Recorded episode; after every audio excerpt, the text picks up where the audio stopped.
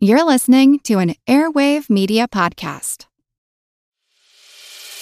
As a longtime foreign correspondent, I've worked in lots of places, but nowhere as important to the world as China. I'm Jane Perlez, former Beijing bureau chief for The New York Times. Join me on my new podcast, Face Off, U S versus China, where I'll take you behind the scenes in the tumultuous U S China relationship. Find Face Off wherever you get your podcasts. Want to learn how you can make smarter decisions with your money? Well, I've got the podcast for you. I'm Sean Piles, and I host NerdWallet's Smart Money Podcast. Our show features our team of nerds, personal finance experts in credit cards, banking, investing, and more. And they'll help you make the most of your money while cutting through the clutter and misinformation in today's world of personal finance. You'll get clarity on strategies to help you build your wealth, invest wisely, shop for financial products, and plan for major life events. Listen to NerdWallet's Smart Money Podcast wherever you get your podcasts. Yo, this is Doc G. Today we're going to talk gig work with the hosts of the How To Money Podcast, Joel Larsgaard and Matt Altmix. It's a great episode. Buckle up.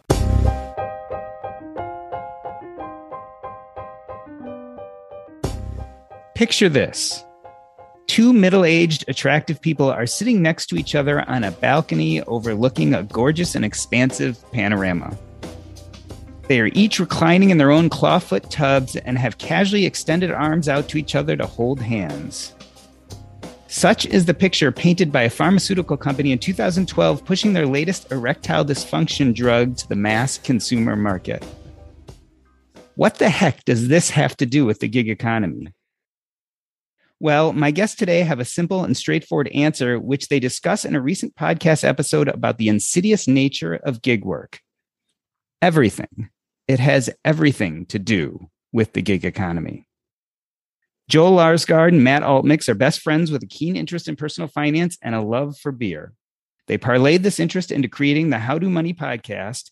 twenty million downloads later, they are still energized by the mission of reaching people with practical money-saving advice. Joel and Matt, welcome back to Earn and Invest. Joel, I think I'm going to start with you. In that recent episode of How to Money that I just referenced, you start talking about gig work by referencing pharmaceutical company commercials. Why the comparison? Yeah, so first, thanks for having us, Doc. Glad to be here. And I think uh, the reason that we went with that, we wanted to kind of create this vivid picture of When when you see those commercials for prescription medication, they're they're kind of weird. And actually, um, we talked about how they're they're illegal in almost every country. I believe it's the U S and New Zealand are are the only two countries where uh, pharmaceutical companies are allowed to directly advertise to people. But the sometimes that those long lists that they come up with of uh, side effects are actually worse than what you're trying to cure.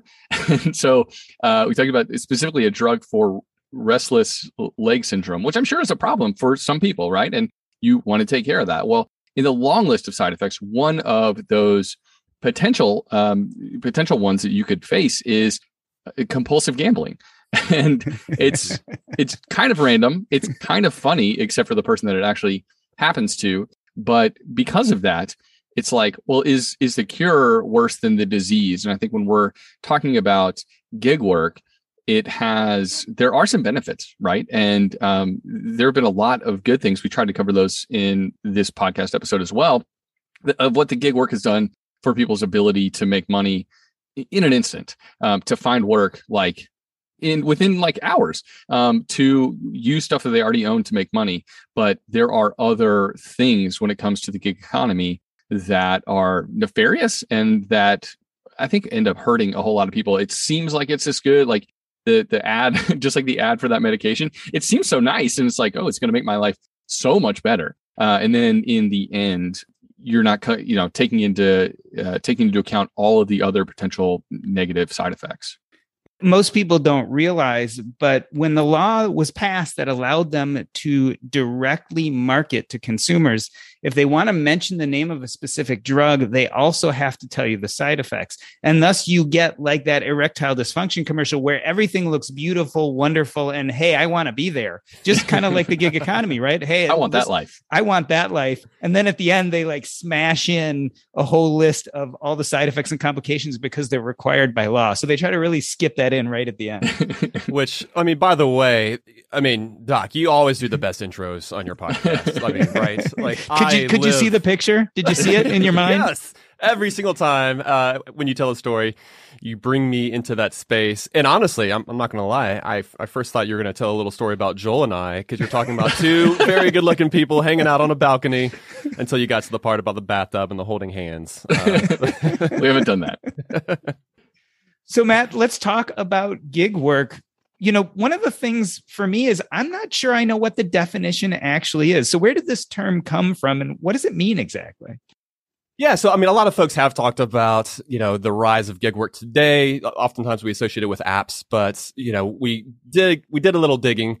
We uh, discovered that this goes back to jazz musicians back in the early nineteen hundreds. Uh, and it's kind of carried even to today, because even as a photographer, I would often refer to shoots that I had as gigs. And so oftentimes, anytime there's like this isolated work event, I, f- I feel like in my mind, that's, I think, how the, the term gig job or just a gig, how that how that came to be. Uh, but then, of course, that's evolved to what we see today. And oftentimes we do associate it with something that's incredibly easy, something we can we can do very uh, in a very short period of time, uh, specifically on our smartphones. You know, it, it's also important to point out the difference, too, I think, between gig work, uh, as, you know, we're talking about it right now, versus entrepreneurship. And, you know, kind of hanging your own shingle, starting your own business, because there is, you know, there's pros and cons to everything out there. Uh, but we we wanted to specifically address gig work because it has such a low barrier to entry. It's one of these things where anybody can become a taxi driver, essentially, as long as you have a car. Uh, anybody can sit down and do, you know, solve some uh, some problems, some software coding issues that this company is uh, is doling out. It can just be too easy, I think, sometimes to enter that field, and we oftentimes don't think about the different consequences, uh, the you know the negative side effects that are associated with these uh, these gig jobs. And so that's specifically what we wanted to uh, address when we talked about gig work. I definitely want to talk about the consequences and side effects, but Joel, first, how big of an issue is this? How many Americans today are doing gig work? Yeah, I mean, I think a recent Gallup poll shows that one in three Americans has performed gig work, and that number's on the rise. So we're we're seeing more and more people finding whether it's full-time uh, employment in the gig economy, or whether they're just doing it part-time as supplemental income, or maybe they're just kind of completely out of the traditional job market and still just doing gig work part-time. And I think in some ways that has been a good thing, right? The ability for people to, like I said, choose exactly when they want to work, to know that if they only want to work part-time, they can. Um, if they if they do want to, let's say, leave a job that they hate, um, where they their manager or something is mistreating them. Well, the great thing is you don't have to have necessarily, as long as you can cut your expenses down for the time being, it's like you, you can leave today and still uh, have income coming in to pay those bills, um, while you know while you're looking ahead to the future and hopefully tr- looking to find something else. It is becoming more and more of an issue. That's part of the reason we felt compelled to address it, is that there just are so many people in the gig economy these days, whether they're in it and they're making the vast majority of their income in it, or whether they're just kind of dabbling. And I think in particular, people who are dabbling, there's there's less of an issue, right? If you're, you're you're not putting all your eggs in that basket. But for people who are saying, like, I'm making my full-time living in the gig economy, there are there are more downsides for those folks. Matt, what do you think has caused the gig economy to become such a big part of the American experience? Do you think it is the rise of technology and apps, or is it the pandemic? What do you think has made it so common nowadays? I think the desire for autonomy, uh, honestly. I think, so entrepreneurship is glorified, right? It's like, oh, I, I set my own hours. I get to work when I want to. I call the shots. And gig jobs are essentially a shortcut to be able to do that. And you get that immediate pay. You get that satisfaction of, okay, I, I did something today. I was able to accomplish something. but without the time, the energy that goes into forming a, a company, thinking through a business plan, even hiring employees. And so honestly, when everything that we receive today is, you know, the fastest way to achieve X, or uh, the best, you know, the top tips to allow you to, you know, control your own life, just whatever the the promises that we come across that are out there, I, I see gig jobs and, and gig work as that shortcut to autonomy when it comes to our time and what it is that we're doing, without having to put in some of that additional energy, that additional effort that goes into running your own business. We all know that the fastest way someplace isn't always the best way. Like sometimes the yeah. scenic route, sometimes the scenic route is like the way you want to go because, hey, this trip isn't about just getting from point A to point B, but it's about going and checking out that waterfall that we might have missed. And I think when it comes to gig work, like like Matt's alluding to, it feels like the easiest way to to get that autonomy. And in many ways, it is the easiest way to find that form of autonomy in your work. But it's not going to be the most lucrative. And there are other downsides that you have to consider because, yeah, you can you can go one hundred percent in that direction. Uh, but then pretty quickly, you're going to be left holding the bag, realizing that there are other benefits of traditional employment, or going all the way and taking the more difficult step of starting your own business that you're missing out on. Yeah, it makes me think of uh, like the hair loss guys where they have like the cutout in the circle and they put the cardboard on their head and they just like spray the top of their head with basically like, like spray paint. It's like, yeah, that'll get you what you're looking for. Uh, but there are some, there's going to be some issues with that. There's some limitations. yeah, yeah. You know, it's an interesting take when we talk about the gig economy as the easy button to autonomy. But as you were just mentioning, Matt, it's also the easy button towards entrepreneurship. But I feel like we're being unfair here because, right, there are gig jobs and then there are gig jobs. In other words, you know, there's your run-of-the-mill Ubers, and then there's things like Fiverr and Upwork. Do you look at those as the same type of thing? No. I mean, ultimately, they are uh, different jobs that you can get by, you know, hopping on an app. But I, th- I think one of the distinguishing factors between something like TaskRabbit uh, versus something like Uber is the fact that with TaskRabbit, you are you have the ability to, you know, expand on a profession, on a skill uh, that you can eventually lead, that can transition you into just like a, a fully fledged business, right? And so I I think when you approach gig jobs that way, when you think about them from the standpoint of, oh, this is something I will eventually be able to scale up into a legitimate business, I think that is what sets apart uh, some of these businesses, or, you know, some of these gig jobs like uh, that, that you can find on Fiverr. To like, it allows you to transition that to like a legitimate, you know, full, fully fledged business, as opposed to uh, like, say, driving for Uber. That's maybe an easy way to make a few bucks here and there, but, you know, like, you're beholden to whatever it is that Uber decides to do. And so once that platform goes down, once they decide to start paying their drivers less, once they uh, say, hey, by the way, you used to be able to drive whenever you wanted to. Now, actually, in order to maintain your position without getting flagged, uh, you're going to have to you're going to have to offer this X many number of rides a week. Or what about on the weekends, right? Uh, there's a lot of folks who don't want to work on the weekends. But what if, you know, Uber or Lyft, they, what if they say, hey, You, you you have to drive for at least three hours every weekend. Otherwise, you get flagged, that kind of thing.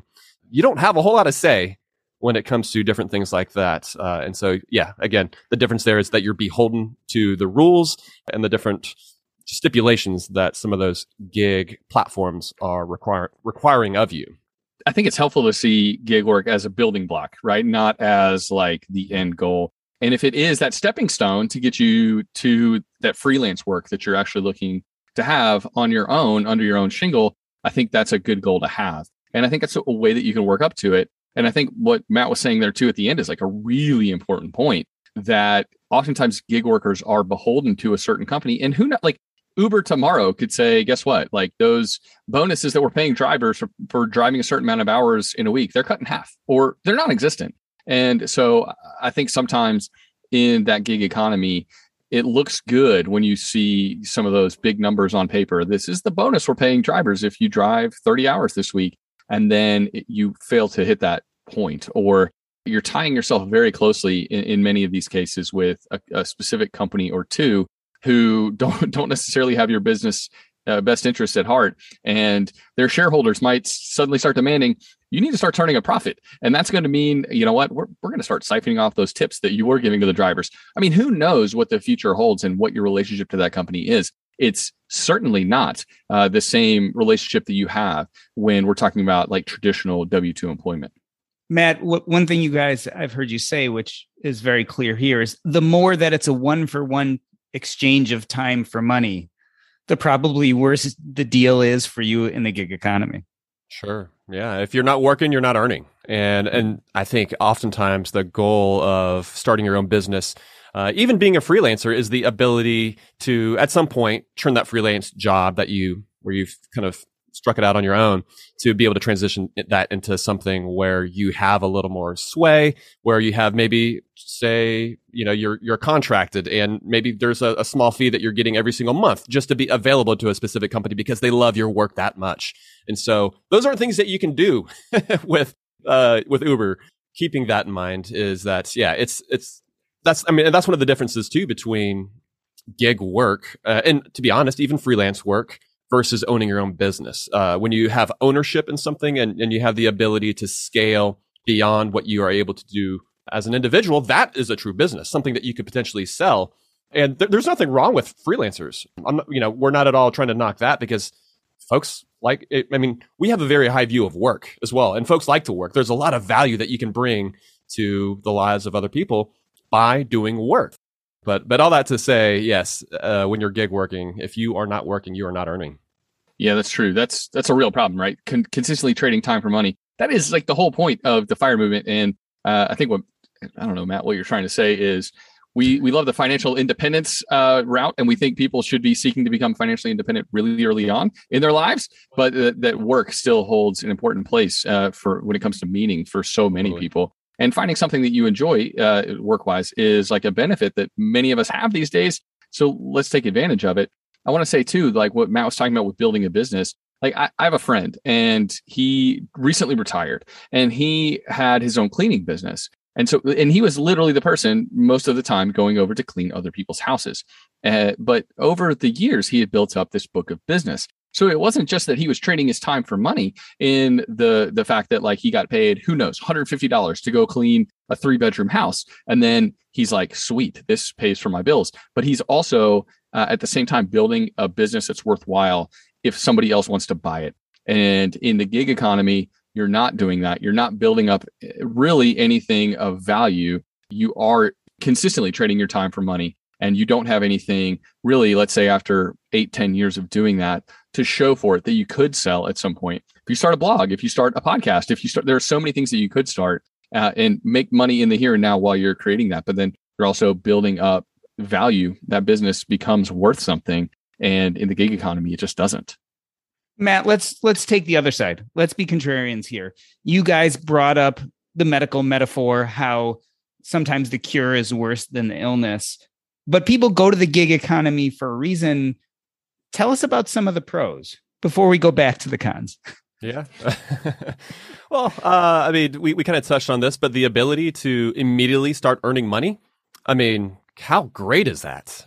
That's amazing. The fact that we live in a world where, I mean, literally, I could download an app right now, create a profile, and some, you know, some platforms you have to make sure, like say if you're driving, you got to make sure you get your car checked out, that kind of thing, I guess. A lot of times you can immediately create a profile, list out your specialties and start bidding on projects on Fiverr, seeing if you can get out there and start immediately making money. Maybe like one hundred, two hundred years ago, you, you used to be able to do that. Just like walk up to just the pharmacy on the corner kind of thing and just like, hey, excuse I'll me, start- sir, I'd like a job, please. Yeah, I'll start sweeping the floor, sure. But uh, we've kind of progressed beyond that. And there's this whole stretch of period where like you can just walk in somewhere and start working and immediately get paid. That's, Although we are seeing a little bit more of that right yeah. now because, because of COVID, the COVID economy and Gosh. the need for labor. They're like, we'll take anyone, just yes. come and work, you know, as long as you are breathing. Um, but but yeah, but now the ability for folks to be able to do that literally from their bed when they wake up that morning and, you know, literally have money in their accounts by that night. That's huge. And that's definitely a benefit that a lot of folks are going to find themselves in need of. And, and we're, we're kind of hating on gig work a little bit here. But that's certainly one of the benefits uh, that can serve a lot of folks.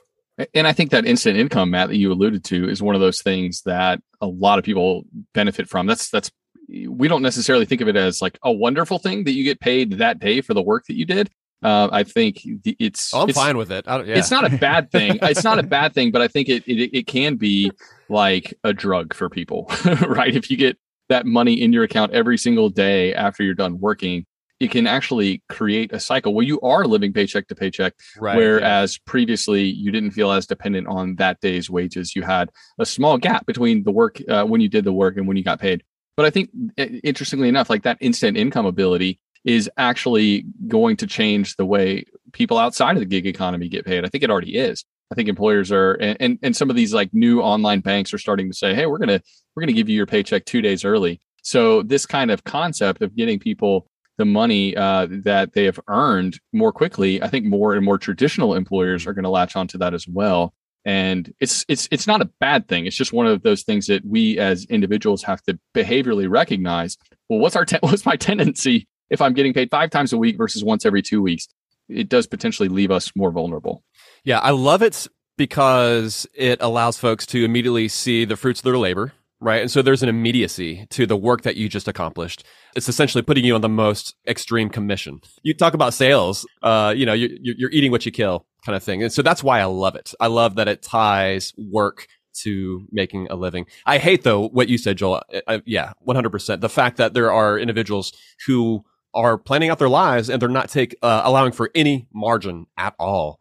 Yeah, I, I definitely don't like how it makes folks more dependent on just what is immediately at, at hand, as opposed to just allowing there to be some space and and for, for there to be some more margin in someone's life and for them to have a plan. That is certainly something that's missing from somebody receiving pay like hours later. We we quickly get used to things, Matt. Yeah, the, the, the oh, child yeah. tax credit is one of those things. The uh, student loan forbearance is one of those things. That's we, we are still talking about that on the show regularly, let, letting How to Money listeners know, hey, guess what? That's that's ending pretty soon. You got to be prepared. Like, put that back in your budget. You know, start start getting prepared now because, uh, yeah, if someone takes that away from us or starts putting money into our account, it's human nature to just quickly get accustomed to that. And the child tax credit is supposed to be limited time only. Like, uh, obviously, that remains to be seen. But when that ends, like, how how are we going to, how are the people who've been receiving it going to handle that if that does eventually end? That is one of those things where, yeah, behaviorally, it can be, it sounds nice to get paid on a daily basis, to get paid right after you work. But behaviorally, is that the best thing for us? Like, I, I don't know. I don't think so. Matt, one of the things I think that we're not talking about is that we as consumers and also as small business people definitely benefit from the gig economy, right? I, I know Joel doesn't, but when you or I order our food from our favorite restaurant and it all of a sudden shows up because a driver has picked it up and brought it to us, or as we as small business people, like we need a voiceover for something on our podcast and we jump on Fiverr to find someone. I mean, there's some definite benefits from the non-worker side, like oh sure, us as consumers, we we use these workers. Sure, absolutely, and and don't you dare clump me in with you, Doc. I so I know Joel; he's ordered food before to my house while he was once. babysitting over here. Actually, I and, tested uh, it out once, never again. That person literally dropped the sweet tea on your front porch, and it was really sticky. I felt bad for that. I did. Um, but uh, so yeah. That being said, I've I've never ordered food. How dare you? But uh, no, fr- fr- from the user's standpoint, yes. I mean, the ability to course correct, right? Say, oh my gosh, we need to be putting way more time towards this uh, this aspect of the business. Oh, that's huge. We did this recently uh, and hired somebody out for some uh, some WordPress backend work, you know, for our site, and that was amazing, and that was money well spent. And so, certainly, I don't know. I guess you can make the argument that we're a part of the problem. At the same time, you know, on one hand, we're we're up here sitting on our you know on our high horse talking about how people shouldn't be doing this, but at the same time, we're like, quick. Send a message out and see if we can get this problem solved. I, I think, and it, it, a lot of the responsibility comes down to the individual, though, uh, and it, it often is going to take uh, a willingness on the participant's part, the, the one doing the work, to th- think ahead. I mean, this is why we talk about this, because we want, like the individual who we, we, we hired for some WordPress work, I hope that over time he is able to build up a book of business uh, and he's able to say, hey, and I know different Uh, platforms have different restrictions on, on how you're able to communicate, but I, I would love for to, to be able to go to him directly and for him to have uh, a book of business, a, a number of clients that he regularly does work with that he's able to make a living off of. And so, yeah, it's, I don't know, it's a double-edged sword for sure from the standpoint of it being good and evil, but also from the standpoint of those who are purchasing versus those who are getting paid. Taking an Uber, by the way, or a Lyft is, I remember the days of taxis, but barely. And I just remember them being a huge pain. I do wish, I don't know, that the pay was more fair for for gig workers. And I know that it's hard to make ends meet, uh, uh, that being your full-time gig. That being said, there are some of those other pros, and that's not necessarily what most or, or all gig workers are looking to do. In fact, like I think something like eighty-five percent of gig workers make less than five hundred dollars a month. So I think the way most people are using these platforms is as part-time work, is as supplemental income. They're not depending it on it for full-time pay. So it, it just, it'd be like similar to talking about a, a fifteen-year-old getting a job at a fast food restaurant, and uh, we talk about a living wage, and it's like, well, is it, that's not necessarily what that fifteen-year-old is looking for. Like, should the minimum wage go up? That's an interesting question, but uh, it, it's it's one of those things where that might not be as big of a problem as it seems, because maybe that's not what most people who are offering their services up to these platforms are looking for. Maybe most of them are just looking for that supplemental income, and if that's the case, then I think they're they're doing a, a decent job of doing that.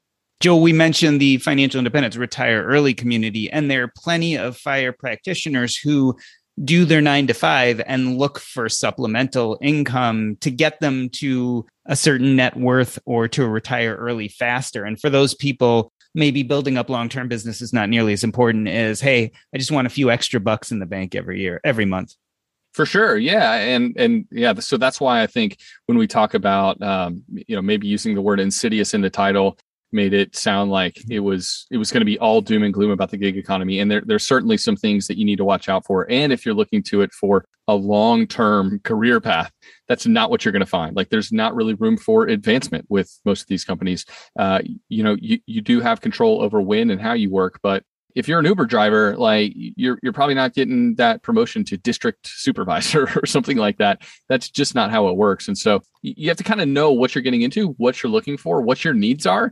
And I have, I gave one Lyft ride in my life. Uh, and I've told the story on the show, but it was because there was literally a thousand dollar signing bonus, and they didn't do a good job of laying out the stipulations, but it was like, if you just give one ride the next like week, we'll give you a thousand dollars. And so I literally gave one ride and I made a thousand dollars for that ride. So I have been a gig worker, although that was the lucrative form of gig work that isn't open to many. Yeah, they, they like quickly changed the nature of that agreement. But yeah, I, I think you have to know, like, what are you trying to get out of it?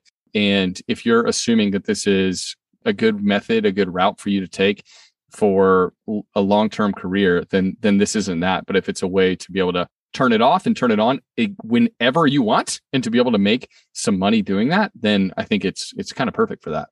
And from the comfort of your own home, too. We are talking with Joel Larsgaard and Matt Altmix, who are the co-hosts of the How to Money podcast, and we are discussing the insidious nature of gig work. I'm going to take a short break. This is Doc G, and you're listening to the Earn and Invest podcast. All right, so most of us know the bad news already. If you were using Mint as a budgeting app, it has shut down, but the good news is there's something better, and it's called Monarch Money. I started using Monarch Money myself about five months ago, and I knew immediately that I liked it more than any other budgeting app I had ever used. For one, it focuses on collaboration. This is easy to share with your spouse, your partner, your financial advisor, and it's aspirational. Not only can you look at your current budget, but what do you want to buy? What do you want your goals to be? You can focus on those in Monarch Money. It's the next generation of personal finance apps. Monarch is the top-rated all-in-one personal finance app. It gives you a comprehensive view of all your accounts, investments, transactions, and more. Furthermore, you can create custom budgets, track progress toward financial goals, and collaborate with your partner. And now get an extended thirty-day free trial when you go to monarchmoney.com slash earn. Again, that's monarchmoney.com slash E A R N. What I like about this app is it's intuitive, easy to use, quick to sign on. It's collaborative, as we talked about. It's customizable. The idea is you can use this app the way you want to use it. And the reason why is the Monarch Money team is customer focused. They are focusing on you, me, and all the other people who want to use this app to live a better financial life. After trying out Monarch Money for myself, I understand why it's the top-rated personal finance app. And right now, listeners of this show will get an extended thirty-day free trial when you go to monarchmoney.com slash earn. That's M-O-N-A-R-C-H-M-O-N-E-Y dot com slash E-A-R-N for your extended thirty-day free trial. Have you heard of public dot com? If you haven't, it is an app that is revolutionizing investing. I really wish this was around when I started my investing journey because it would have made it so much easier. There are a few things I really like about public dot com. One is you can start with small slices of shares, invest in what you believe in with any amount. Number two, it's a social platform. So there are a lot of people who are on the app and you can exchange ideas and insights with a community of investors and build your portfolio with confidence. And last but not least, it's revolutionary. You can invest in things like cryptocurrencies. I know for me, that was always a big question. How do you get into the crypto game? With public dot com, you can invest with confidence. They have built-in educational features that help you learn as you go, one of which is it helps you invest safely with volatility reminders that let you know when investments like crypto, which we were just talking about, are a little bit riskier. Check them out at public dot com. Start investing with as little as a dollar and get a free slice of stock up to fifty dollars when you join public dot com today. Visit public dot com slash E A I to download the app and sign up. That's public dot com slash E A I. This is valid for U S residents eighteen and older, subject to account approval. See public dot com slash disclosures. This is not investment advice. We are back with Joel Larsgaard and Matt Altmix. They are the co-hosts and creators of the How To Money podcast. twenty million downloads later, they are still energized by the mission of reaching people with practical money-saving advice. Matt, we've been talking about the pros a little bit just to give the other side a fair shake, but let's jump into the cons. I want to talk about a few specifically. I feel like we live in a work all the time culture. And I'm wondering uh, yeah. how you feel that the gig economy has affected that. Well, so on one hand, you could say that, no, this is a great thing because it allows somebody who, say, maybe wants to spend more time with their kids while they're awake. It allows them to take advantage of that time. And then once they go down to, to sleep, it allows them to maybe do some jobs there uh, after hours. But yeah, the, the ability for it to constantly be there, for it to, I mean, again, with most of these different gigs being app-based, they're on your phone, which means they are in your pocket, which means you are just one swipe away, one face recognition uh, unlock from seeing a, a message that says, hey, basically, would you like to earn more money? And it takes it takes a level of discipline and uh, it takes time, I think, for certain individuals to get used to the idea of saying no to more money. And so th- uh, th- I think that's one of the one of the lessons you learn as an entrepreneur is that sometimes if you're fortunate enough, there is going to be more work than you can actually take on. And when it comes to the gig economy and these different platforms, there is always going to be the ability to take one more job. And so for those who have maybe a more addictive personality, some, you know, somebody who just maybe they just love the work, uh, they really find a lot of uh, fulfillment. It's going to be hard for those individuals to say no. And so that's a difficult lesson, I think, for anybody to learn. But specifically when these a lot of these apps, they're designed to, you know, to where it's essentially like a game. And the higher your star rating, the the more reviews you get, the uh, the higher your literal dollar balances within your account, it feels good. There are multiple ways that the, you're getting those little dopamine hits, and when you see that little message pop up, uh, I think that can be incredibly tempting for somebody to be able to turn off that work. It's going to feel like that they're on the clock just uh, constantly, and I think it can be difficult to kind of find that balance within your life if that's the case. Yeah, and you're even getting pinged for that next ride if you're an Uber driver before you finish the one before that. And so you're like, I guess I'll keep going. Uh, you don't even, you have to really be intentional to build in those breaks into your time. And you have to be really intentional, even if it's just side income, to not let work in general overtake your life. And yeah, it's like great to make money on the side. But um, if you're completely losing any semblance of work-life balance, then I would say that's that's negative. And I will say too that that tendency these days to to to make work, to allow work to to creep in more and more, it's not just a, a result of gig work.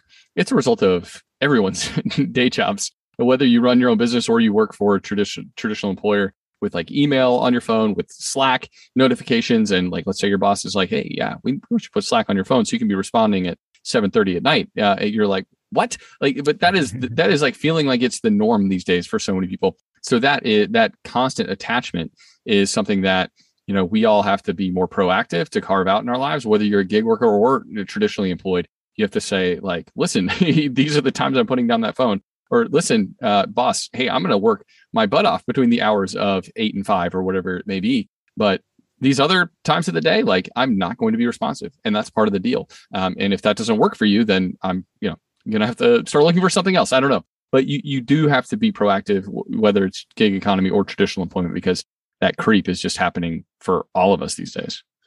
Joel, you make an interesting point. When I open up an email from my boss or I get on my work Slack channel, it is very definitely and clearly work. On the other hand, when Matt was talking about the gamification of some of these apps, it's almost like it's dressed in something else, right? A lot of times we don't even realize that, no, this is just your boss calling on you, but we don't yeah. look at it that way because there are the points and the, the scores and the ratings and those type of things.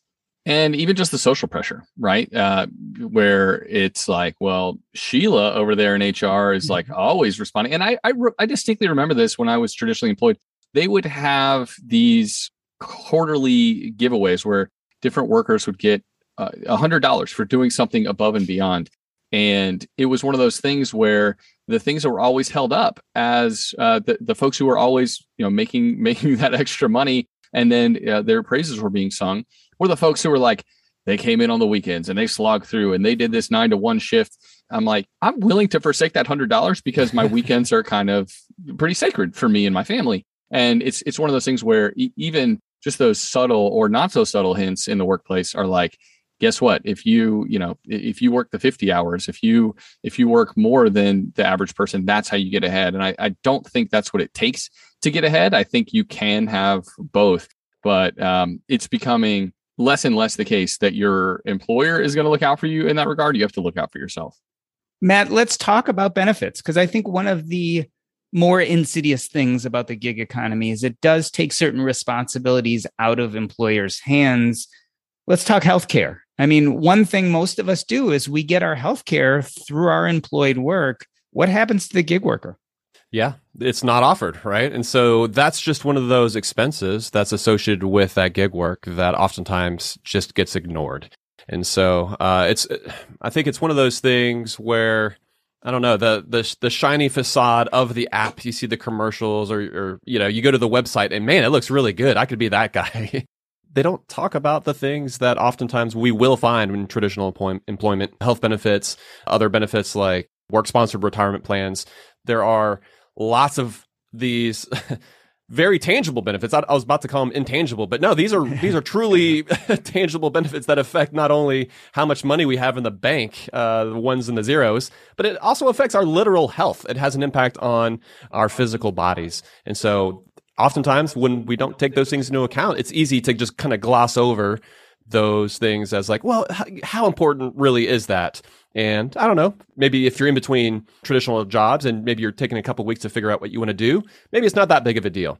Uh, but if you are looking at months of doing this and even years, there's going to be a, a serious downside to going with gig work and, and, and realizing that uh, yeah, there are some of these additional benefits that you're completely missing out on. Going back to the harder to stop working thing, well, if you do want to take some vacation, that's that's on you. Like you don't get paid vacation time when you're when you're doing work through any of these apps. And so that can be really difficult too. It's it's really hard to say, I'm going to take a week off or two weeks, God forbid, in the, you know, to, to vacation with my family, to just, to not work. It it can feel almost impossible to make that decision when you don't have an outlet that you're going to be paid to be able to take that time off. So that, that makes it, I think, even more difficult for lots of folks. And Joel, I know over at How to Money and certainly here at Earn and Invest, we're big fans of retirement savings. We like things like four oh one k's and we like even more four oh one k matches. And mm-hmm. uh, if you want to make a living in the gig economy, you kind of have to, you know, say goodbye to that stuff. Yeah, you got to be really intentional about your own finances and your your own investments, because yeah, nobody is offering you a match. Nobody is even offering you access to an account. And so you have to say, all right, well, I, I've got to figure this out, and I've got to uh, open up my own Roth I R A, or you, there's just, there's just aren't any easy options for the gig worker to, you know, to start funneling some of that paycheck into retirement savings, which is, it's just, that's the easy button for so many people. If you hit a percentage amount on the screen through your employer's, the, the website they've set up with the, you know, with Vanguard or Fidelity or whoever it is, it's that that's an easy thing. And every time you get a raise, you bump that up another percentage or two, and pretty soon you're cooking. Like you're, you're moving along and you're investing a lot of money. But for gig workers, it's like, no, you have to be a complete self-starter, and you have to figure that out all on your own. Set up your own account, and then, you know, start uh, uh, putting money into it every single month. And that's just, that's another behavioral hurdle that gig workers have to overcome, much less the the monetary hurdle of like, am I making enough to actually be able to put this money aside? But also, uh, do I do I have the ability to continue to put that money aside for myself, realizing that nobody else is going to help me with that or do it for me? Sure, but let's uh, so let's look at the glass half full, which which is yes. So your employer isn't providing you a match. That's literal, actual dollars that you're never going to see. That's free money, uh, were you to invest and get that match. However, the glass half full side of things, I like the fact that it puts the responsibility on individuals, and so, to the extent that it pushes individuals to figure out their own money, uh, to the to the extent that it allows individuals to say, you know what. You know, I'm, I used to get a four oh one k. I'm not getting that anymore. I'm doing this gig work. Maybe it's time for me to open up my, my Roth I R A. And all of a sudden, they're, you know, socking away five hundred bucks a month, when that's before, that's something that they maybe never would have done. Uh, I love the, you know, again, this is maybe one of the sides, and it kind of, we can chalk it up to independence again, but I love the independence and the ability that individuals are going to have uh, when it comes to figuring out how to handle some of these, some of these things on their own. It's, I mean, honestly, same thing with healthcare. Uh, healthcare is really expensive, but like it, I think back to fifteen years ago, roughly, when that was the last W two job that I had, when I had benefits included. After doing a little bit of research, so I was looking at quitting. Uh, my wife and I were going to start our own business. And so healthcare, that's one of the things you look at.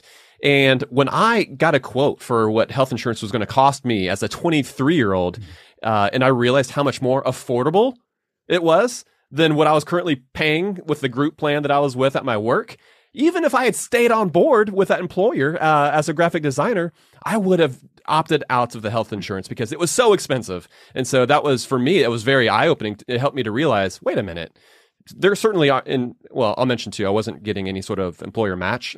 So the benefits for me weren't as uh, as enticing, but it helped uh, to open my eyes and to realize, you know what, like this is actually working out for the, you know, for the best anyway. It's better for me right now to learn these things on my own and to uh, and to kind of step out of being taken care of by my by my employer, by Papa employer. Yeah, exactly.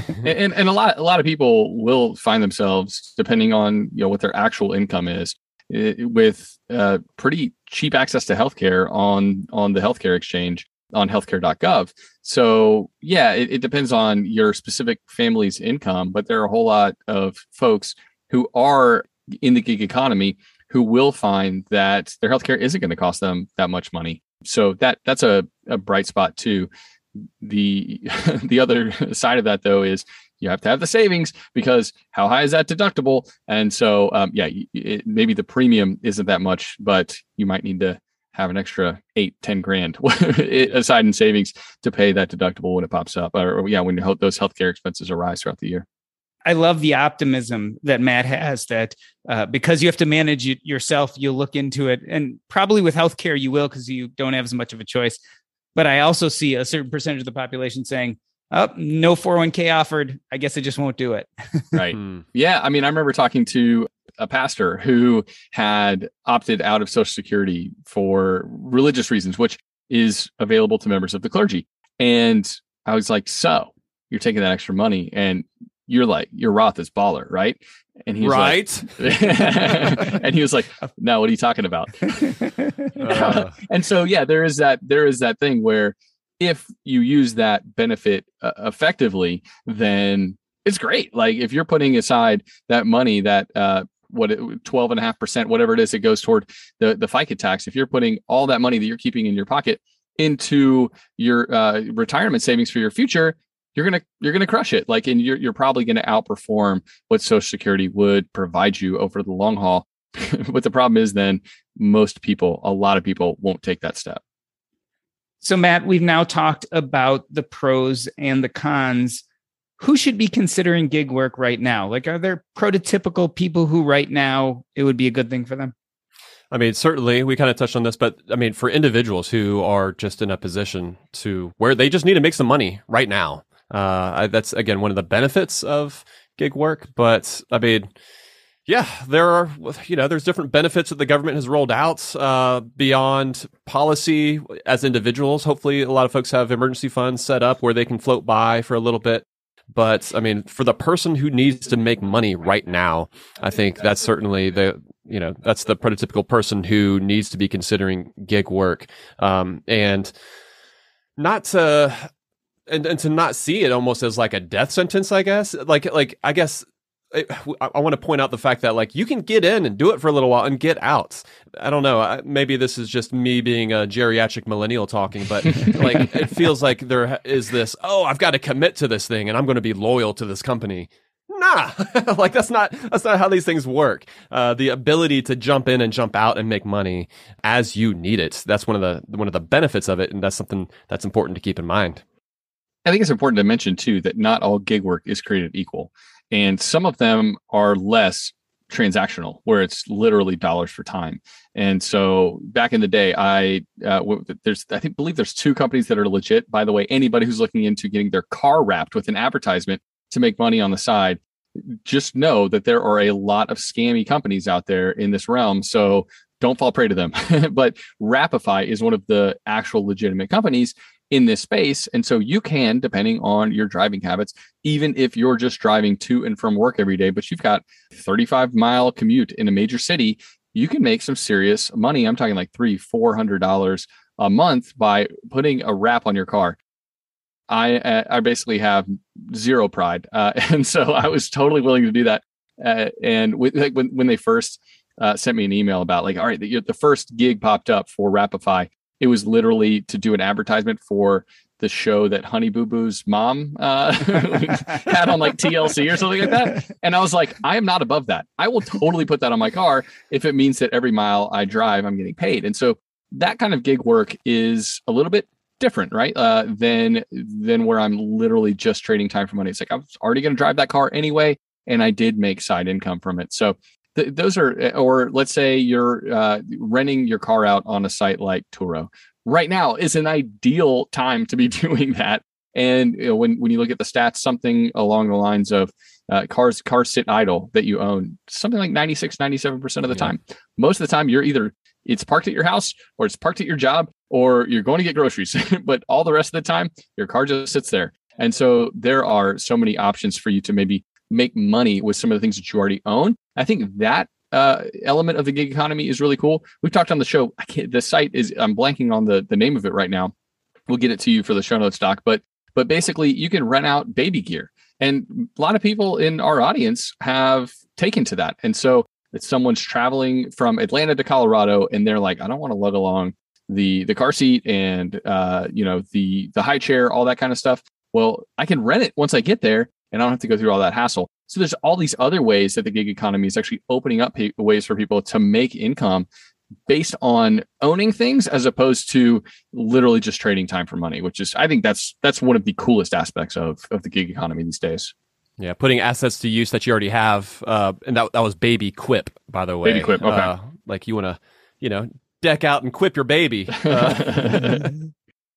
Matt or Joel, are there any other good resources if you either find yourself needing the gig economy right now, or want to do some of these less time for money type gig work? Are there places you can go to find out about them?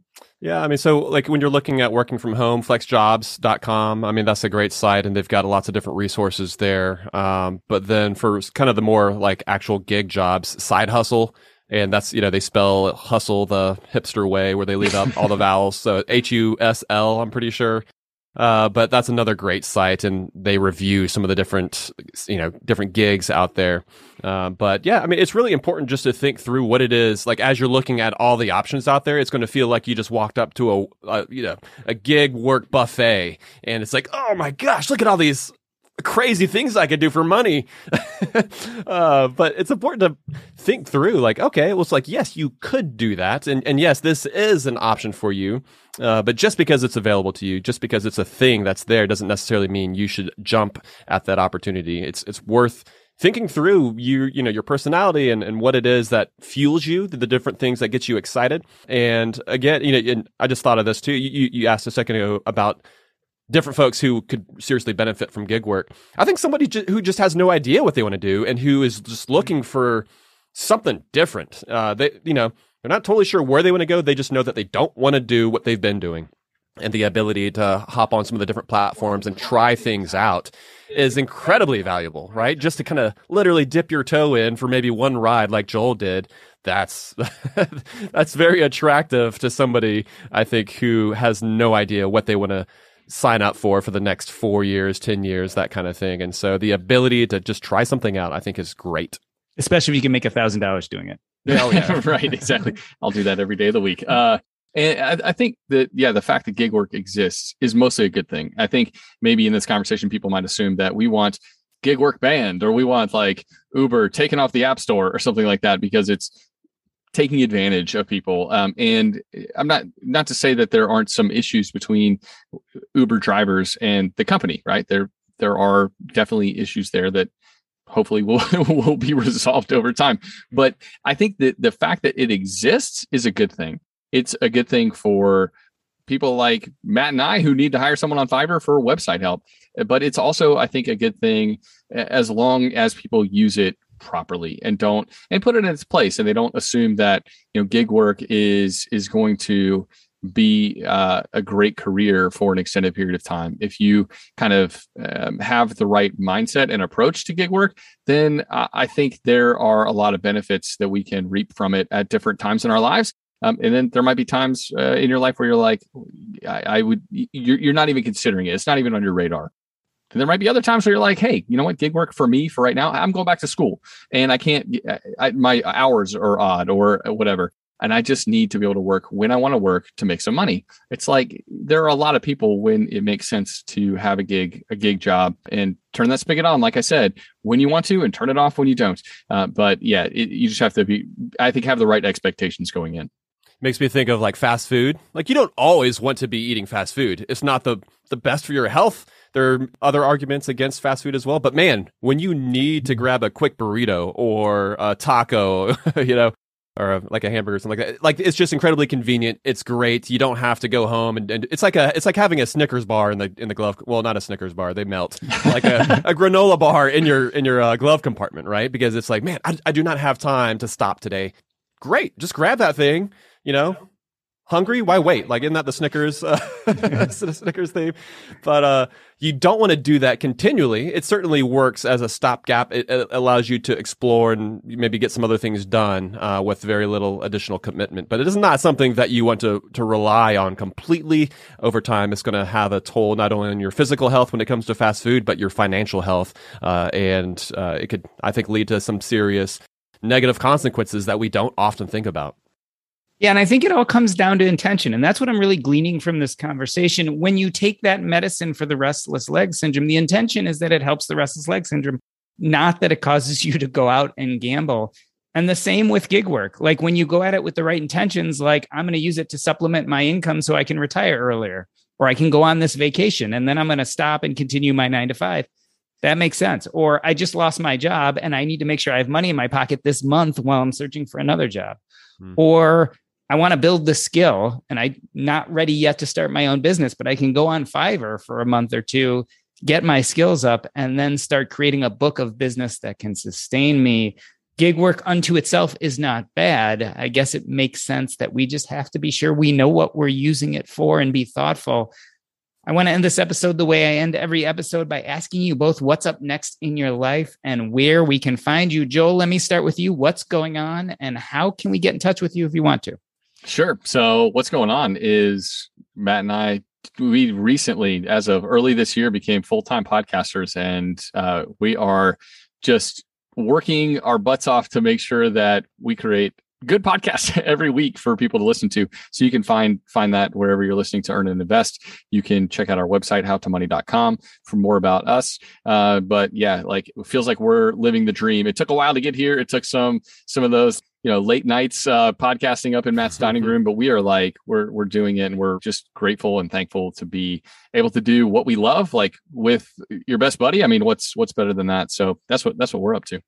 Yeah, what's, I, what's up next is uh, drinking a delicious craft beer. I mean, so, we we do that on uh, every episode, except for our, our Friday Flat episodes. We're trying to taper a little bit uh, our consumption. But and, I mean, the reason we do that uh, is because we're trying to find that balance. We're trying to strike that balance between making sure that we're making smart financial decisions for the long term, uh, while at the same time living life a little bit now. And so we think that finding that balance, sort of like you said, Doc, with gig work, being intentional with how it is that you're approaching um, all the decisions decisions in your life, but certainly your, your financial decisions.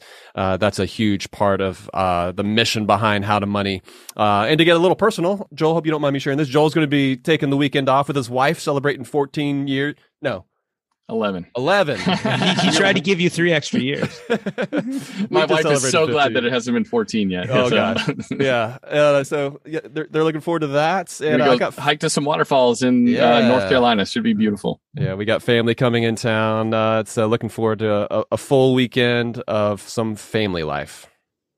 Well, this has been the Earn and Invest podcast. On behalf of myself, Doc G, I'd like to thank Joel Larsgaard and Matt Altmix. That's a wrap. Hey there, just wanted to remind you before we get to the after show, if you've been wanting to learn about real estate, there is no better resource than the Real Estate and Financial Independence podcast with Coach Carson. Here, Chad, aka The Coach, tells you about real estate. He gives you the tips and tricks, but also has guests, people who are proof of concept of how to make this asset class bulk up your financial independence journey. It is an excellent podcast. I suggest you check it out. Just go to coach carson dot com. Again, that's coach carson dot com. It is the Real Estate and Financial Independence podcast. You don't want to miss it.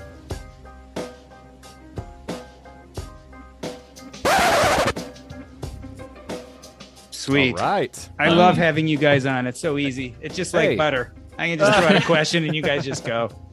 Well, that was super fun, man. And yeah, it's a great topic. Appreciate you I having mean, us on. I hate that I pretty much, you know, stole it from you because it was such a great topic, and I heard you guys talking about it. I'm like, dude, no, I got to do that. Nice. I'm.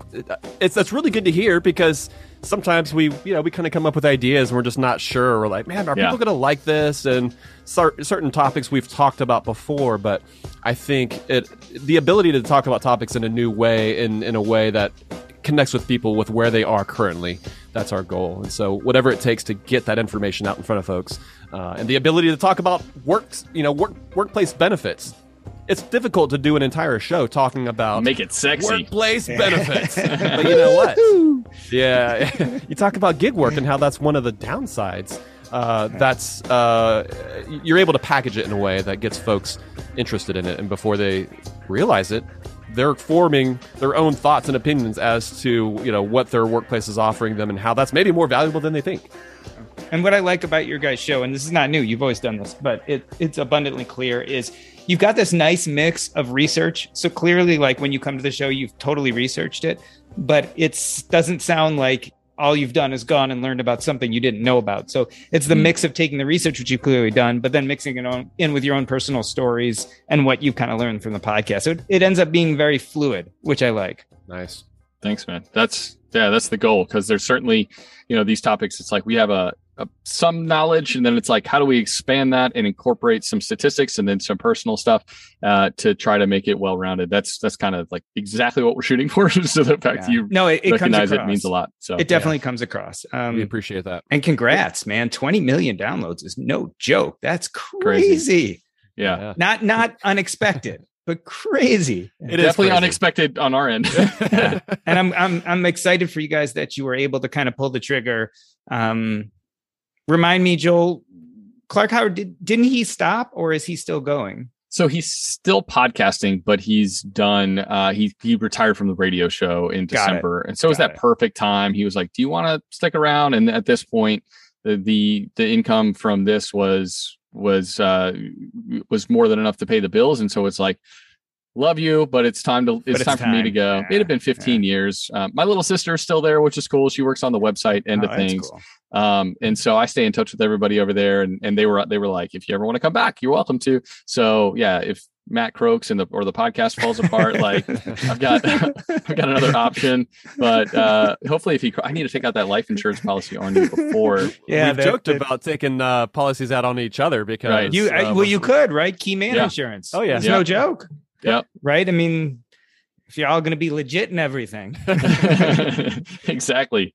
What's Matt, uh, I want to ask you uh, real quick. What's uh, what's the latest with Earn and Invest? And and yeah, I know you linked up with with Joe, and you guys are kind of yep, like yep. tag teaming some stuff. But what's so what's the latest? We're creative partners. Um, I help him write some of the parts for Stacking and Benjamins, and he helps me kind of organize and coach me a little bit with Earn and Invest. Um, It's been a lot of fun, a lot of collaboration, just a lot of chance. Because I think ultimately what drives Joe and I both, I think, is similar is that we just like the creativity above and beyond mm. anything else. Um, so not as much Joe, but me, it's like, I would rather create a fantastic podcast that no one listens to than a mediocre podcast that everyone listens to. Yeah, and totally. Like, so I think both of us kind of geek out on that idea of how, how do we, how do we do this and make it sound and look and feel fantastic.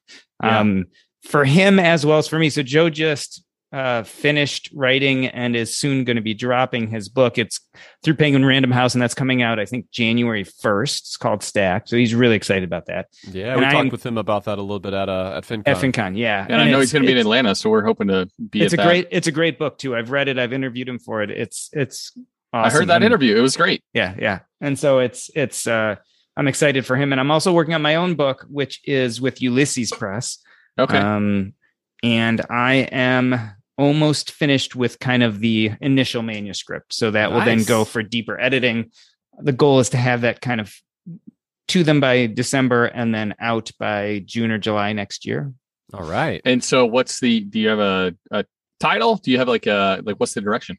So it is, so the direction is kind of the things I've learned about money and life through being a hospice doctor. Um, Ooh. So it kind of ties like angle, the stories of death and dying and what that kind of means to how we look at money today. Because as you guys know, I feel like we're always fighting this battle of YOLO versus deferred gratification. Yeah. And I feel like we don't answer that very well. And you know who does answer that?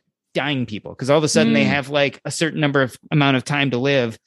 And so they tend to be very thoughtful about what they did and didn't do in their life and what was worth it for them and what wasn't.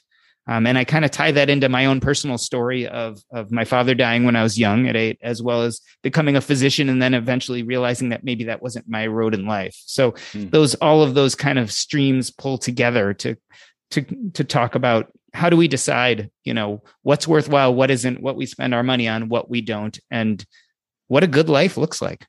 Mm. When that comes out. Love it. You need to come on How to Money. We'll talk about it. I will. I will take you up on that for sure. Because I think my goal is I really believe this is a conversation that we kind of have, yeah, but don't fully. So if you think about it, what where we've placed this book is it's at the intersection of Vicky Robbins, Your Money, Your Life, and then Bronnie Ware's The Five Regrets of the Dying. Hmm. And so I've not I've not read The Five Regrets of the Dying, but I'm super like, I don't know. Did, did you have you read Being Mortal? Or yeah, when, yeah, when breath yep, becomes air. Yep, did you yep, read that one? Too? Both of okay. them. Yep. Those are two of my favorite books. I like love and, and good so books the, about dying. So, and so the idea is to take that amazing storytelling about what it feels like and what's happening during end of life and then say, well, but what does that kind of tell us about money and how we lived a life and how we spent it? Yeah. Right. So well, I have these stories other, of these people. What was that other book, by the way? I want to look that up. Bronnie Ware. She's really well known for her Five Regrets of the Dying. So it's like five things that the dying tend to regret. Okay. So it's not Bonnie, it's Bronnie. Bronnie. Okay. All right. Anywhere, but it's a, it's a very, very well-known book. Um, okay. And so, yeah, the here I always I can I could tell you the title, but I always have to look it up because the subtitle we've played a, a with it so much. Transform. But, oh, yours. Yeah. What's the? Yes. Yeah. What's that? So mine is called "Taking Stock: A Hospice Doctor's Advice on Financial Independence, Building Wealth, and Living a Regret-Free Life." Okay. Nice, nice man. Well, dude, I'm excited to to read that. yeah, I will, I will definitely get in touch with you. Like I said, Ooh, we will be hopefully moving bucks. forward to publishing sometime kind of towards summer of next year. So I'll let you guys know okay. and send you a copy. And, and I would love to be on the, it would be great for me. Cause you know, for me, certainly the marketing is, you know, getting a publisher only means so much nowadays. It's uh-huh. really the marketing. Oh, yeah. It's getting the word out there and, and getting people interested in that topic. So yeah. I, I'm curious what made you go with the publisher, because I'm, I've just, from what I've heard from people who've self-published, they kind of say, There, there is like a, a status symbol tied to being with a publisher, but when it comes to like, you got to do, and, and there's some work that they handle on your behalf, right? But and you know the access to an editor, but then, uh, but then a lot of that the the marketing stuff, which is ninety percent of it, besides the writing, is just it, it's in your lap either way. So there are a few things. One is um, I've done self-published books about medicine before. Um, And I really wanted to kind of say, okay, once I, I want to have, it's a goal of mine. It's always been a goal to traditionally publish. So I said, I'd like to actually go the traditional way. I'd like to experience it. I'd like to have that notch in my belt. I'd like to mm-hmm. say I did it. Um, to me, whether true or not. So you can say legitimacy is having lots of sales, but to me, there's still, I was born with, and I grew up in a time where legitimacy legitimacy still meant having a traditional publisher. So yeah. I think that's uh, has been a life goal. So that's one thing. I also do appreciate, of course I could hire out, but I like that it comes with a team, right? So you have a book designer, you have an editor, I got an agent. So like I have all, I have like a team around me that I, instead of people I hired, it's in a sense, they've almost hired me, right? Mm-hmm. So the agent wants me to do really well, but I didn't, she's, I'm not paying her to tell me good things. She actually says why she has to take a risk, right? She has to mm-hmm. take me on. She's going to get paid if that book sells. Yeah. Same with the publisher. They have to like decide they want me and then work on my behalf, um, as opposed to just being someone who I'm paying to work for me, if that makes any sense. So yeah, totally. And I, I do like the team aspect, because with the publisher, I have like um, a project manager. So she's one of my editors. But then after her, it'll go to a much deeper editing. But then I have my agent who's also editing, giving me ideas. Um, and then I've had some friends and some other, like Grant Sabatier really was the one who pushed me to do this. So he's been helping me. So I feel like I have this whole team behind me, which is really, really nice. Um, That's awesome. And it, yeah. a lot of people say, well, if you don't want to go the big publishing route, the small independent publishers are kind of nice because they're a little more personal. Nice. Yeah. Well, I mean, certainly you're self-driven and disciplined in, in and of your, you know, on your own, but the ability to harness that even more, like you said, just kind of slotting in with the team. I mean, that's huge. Yeah. And, so. and it feels, that feels nice because this is still, I do not, you know, you don't, I don't feel like a really big time author, right? I don't feel like I've written for a long time. You guys know I started with blogging, but writing a blog is a far cry from writing a full, well-written manuscript. Like it's a whole different, as you guys probably know, it's a whole different process. Your tone, your way of speaking, your way of writing is so different. And I've really appreciated having some of the professional help. Like my writing has improved huge over the last six months just by having people look at it and say, oh, no, no, you don't, you don't want to do it that way. You want to do it this way, or, or mm. way too many words here, or this is, the voice here is a little too bloggy, right? It's a little too... Um, a little too cash, Jordan. Yeah, yeah, exactly. You're getting like a, you're getting like a masterclass at the same time when it comes to and, just writing. It's going to help you It's going to help yeah. you craft better podcasts, help you like um, all that stuff. So, And, yeah, and what awesome. most people also say about the book writing process when you do it traditionally is it's a pain in the ass. And as the author, especially if it's your first time, you're like, oh, I got to change this again. I got to do this up again. I got to change this. Oh, they want this to be the title. I don't want that to be the title. But in the end, what I've really heard is most people say it comes out a lot better than you started. Yeah, yeah. And so I really look forward to that. Yeah, Dude. It's a completely, I mean, aside from just the voice and some of the technical writing strategies that goes into writing a book compared to a blog, but like, I mean, just the ability to, it's like, hey, no, like with a blog, you can go back, you can make edits, you can, it's, uh, it's a very, it's a, it's, it's alive. Yeah, Whereas yeah. a book, yeah, I mean, you got, you, you got to get it down. It, you have to yes. birth it and let it go. yeah, like huh? Jillian talked about that. We talked with her some yeah. uh, at FinCon, and she just talked about treating yeah. it like your kids. And she was approaching it from the standpoint, and she get it, she gave a great talk, um, but she talked about approaching it from the standpoint of not finding your worth in this baby, but instead see it as this yeah. thing that has grown up and you're going to send it on its way.